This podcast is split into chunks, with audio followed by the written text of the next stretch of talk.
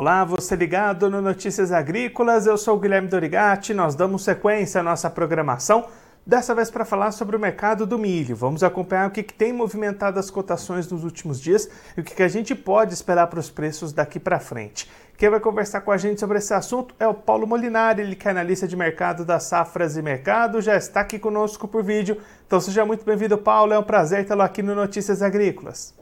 Olá, boa tarde, boa tarde a todos. Paulo, vamos começar olhando para o mercado internacional. A gente tem na sexta-feira uma importante divulgação pelo Departamento de Agricultura dos Estados Unidos. O que que isso pode mexer e movimentar os preços lá na Bolsa de Chicago? Bom, primeiro nós precisamos entender que os preços na Bolsa de Chicago hoje, tanto do milho quanto da soja, continuam ainda muito acima da média histórica. Então, é, qualquer movimento para baixo deve ser considerado como normal daqui para frente. Bom, para esse movimento para baixo, agora nós precisamos ter uma safra americana dentro do normal. E a safra americana ela começa com a intenção de plantio nessa sexta-feira, onde o viés de consenso do mercado é um consenso de 91 a 92 milhões de acres. Acho é, uma versão bastante plausível, sendo que o ano passado ficaram 5 milhões de acres sem plantar, portanto, é possível aumentar a área de milho sem derrubar a área de soja nessa safra. E depois disso, nós vamos para o clima, no mercado de clima americano, teremos as naturais volatilidades desse período do ano e uma safra cheia americana vai derrubar os preços no segundo semestre abaixo dos 5 dólares por bushel, e uma safra americana com problemas poderia ter, é, representar ainda alguma sustentação. Mas o viés continua sendo baixista e basicamente nós dependemos agora de safra norte-americana. E aí, Paulo, agora olhando aqui para o Brasil, a gente tem um movimento de queda nas cotações desde o começo do ano, né? Hoje já girando ali entre 81 e 82 na Bolsa Brasileira. O que, que tem pressionado esses preços do milho aqui no Brasil? Bom, é importante sempre lembrar né, que o primeiro semestre brasileiro é um primeiro semestre entre safra. Sempre há um espaço para os preços subirem no primeiro semestre e esse movimento de alta maior ou alta menor, ela depende muito da intenção de venda do produtor. Porque como o quadro de abastecimento é meio justo, se o produtor decidir vender bastante, o mercado cai mesmo sendo justo. Se o, se o produtor de, é, decidir segurar, o mercado sobe muito e o consumidor precisa procurar alternativas.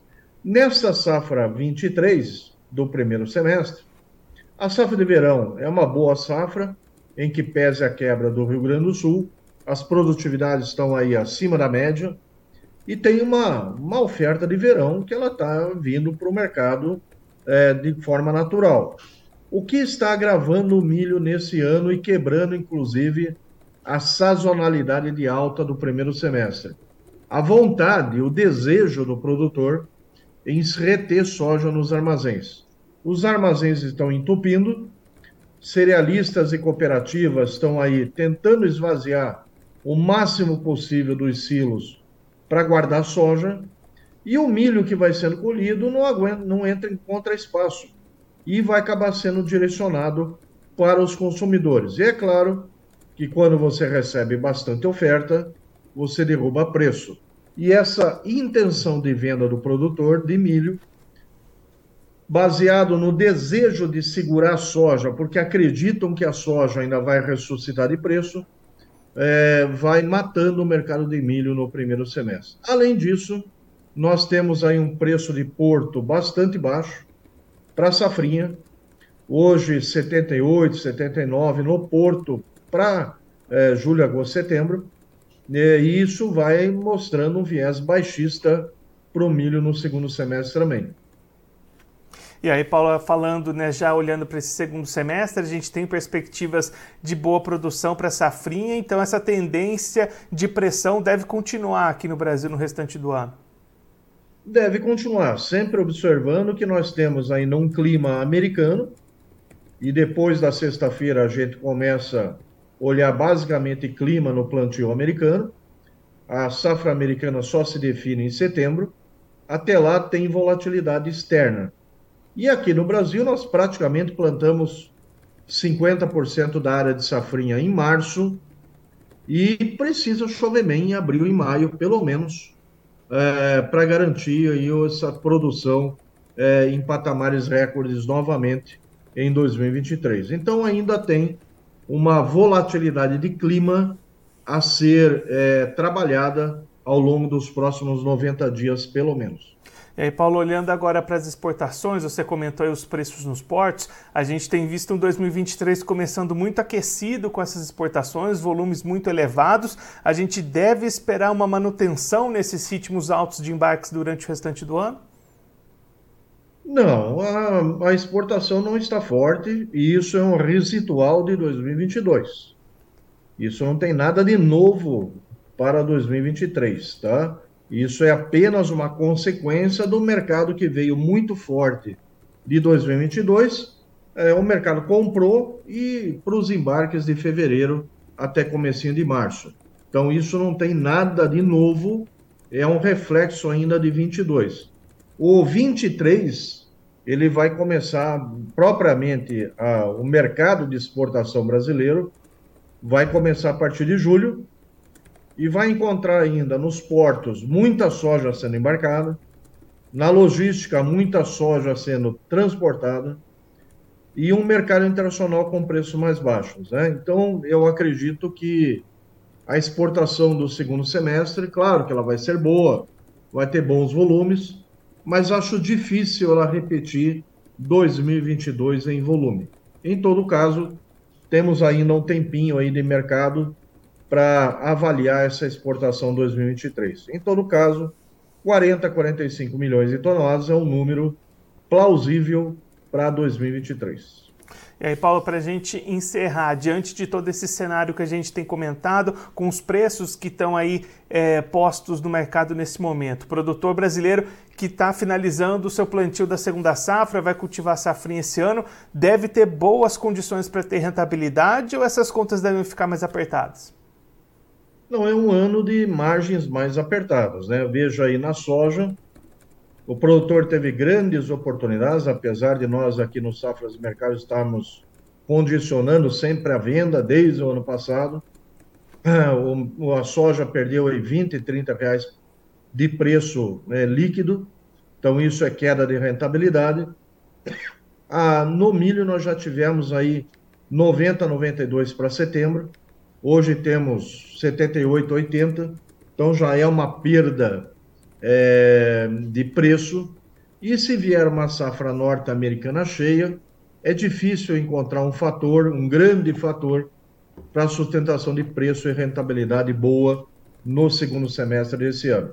A parte positiva é que, como a soja tem uma boa safra esse ano, a, a produção compensa o preço mais baixo. Né? Possivelmente isso vai ocorrer com o milho também. Paulo, muito obrigado pela sua participação, por ajudar a gente a entender melhor esse cenário de mercado para o milho. Se você quiser deixar mais algum recado, destacar mais algum ponto para quem está acompanhando a gente, pode ficar à vontade. Não, basicamente era isso, né? Uh, uh, e agora é basicamente observar clima americano e clima na safrinha. Paulo, mais uma vez, muito obrigado. A gente deixa aqui o convite para você voltar mais vezes e seguir contribuindo conosco e com todos os produtores do Brasil. Um abraço, até a próxima. Obrigado, um abraço. Esse, o Paulo Molinari, ele que é analista de mercado da Safras e Mercado, conversou com a gente para mostrar o que, que, tem influenciado os preços do milho neste momento, o que, que a gente pode esperar das cotações daqui para frente. Olhando para o mercado atual, Paulo destacando que a vontade do produtor brasileiro em segurar a soja, armazenar a soja para vender lá na frente, esperando uma melhora de preços para a soja, tem pressionado o mercado de milho, já que o produtor busca abrir espaço nos armazéns, nos silos, coloca esse milho no mercado e essa nova oferta vem pressionando as cotações que seguem queda aqui no país. Já olhando para o restante do ano, um cenário de pressão nos preços se mantendo, na visão do Paulo Molinari, ele destacando as perspectivas boas de safra nos Estados Unidos, também aqui no Brasil, exportações que podem ter uma desaceleração com relação ao ano passado a partir do segundo semestre, e aí, diante de tudo isso, um ano de margens mais apertadas para o produtor de milho no Brasil, que deve ter preços pressionados durante todo o ano na visão do analista das safras e mercado. Agora, antes da gente encerrar, vamos verificar como é estão as cotações do milho neste momento nas bolsas. Começando pela Bolsa de Chicago, a Bolsa Americana CBOT, você vai ver aí na tela preços praticamente estáveis, justamente à espera do relatório de intenção de plantio da safra norte-americana, que vai ser divulgado pelo Departamento de Agricultura dos Estados Unidos na próxima sexta-feira. Sendo assim, contrato maio 23 valendo 6 dólares e 48 centos o bushel, alta de 1 ponto. Julho 23 valendo 6 dólares e 29 centos o bushel, queda de 0,50 pontos. Setembro 23 valendo 5 dólares e 79 centos o bushel, queda de 1 ponto. Dezembro 23 valendo 5 dólares e 70 centos o bushel, queda de 2 pontos. Agora a Bolsa Brasileira B3, cotações em queda, como Paulo Molinari destacou aqui pra gente. Maio 23 valendo R$ 81,85 a saca, queda de 0,79%. Julho 23 valendo R$ 81,00 a saca, queda de 1,29%. Setembro valendo R$ 80,88 a saca, queda de 1,06%. E novembro 23 valendo R$ 83,10 a saca, queda de 1,13%. Agora eu vou ficando por aqui, mas você aproveite para se inscrever no canal do Notícias Agrícolas no YouTube. Por lá você pode acompanhar os nossos vídeos, as nossas entrevistas. Também deixe o seu like, mande a sua pergunta, o seu comentário, interaja conosco e com a nossa programação. Você também pode clicar no sininho, assim você ativa as notificações e fica sabendo de todas as novidades do Notícias Agrícolas. Eu vou ficando por aqui, mas a nossa programação volta daqui a pouquinho. Então continue ligado no Notícias Agrícolas.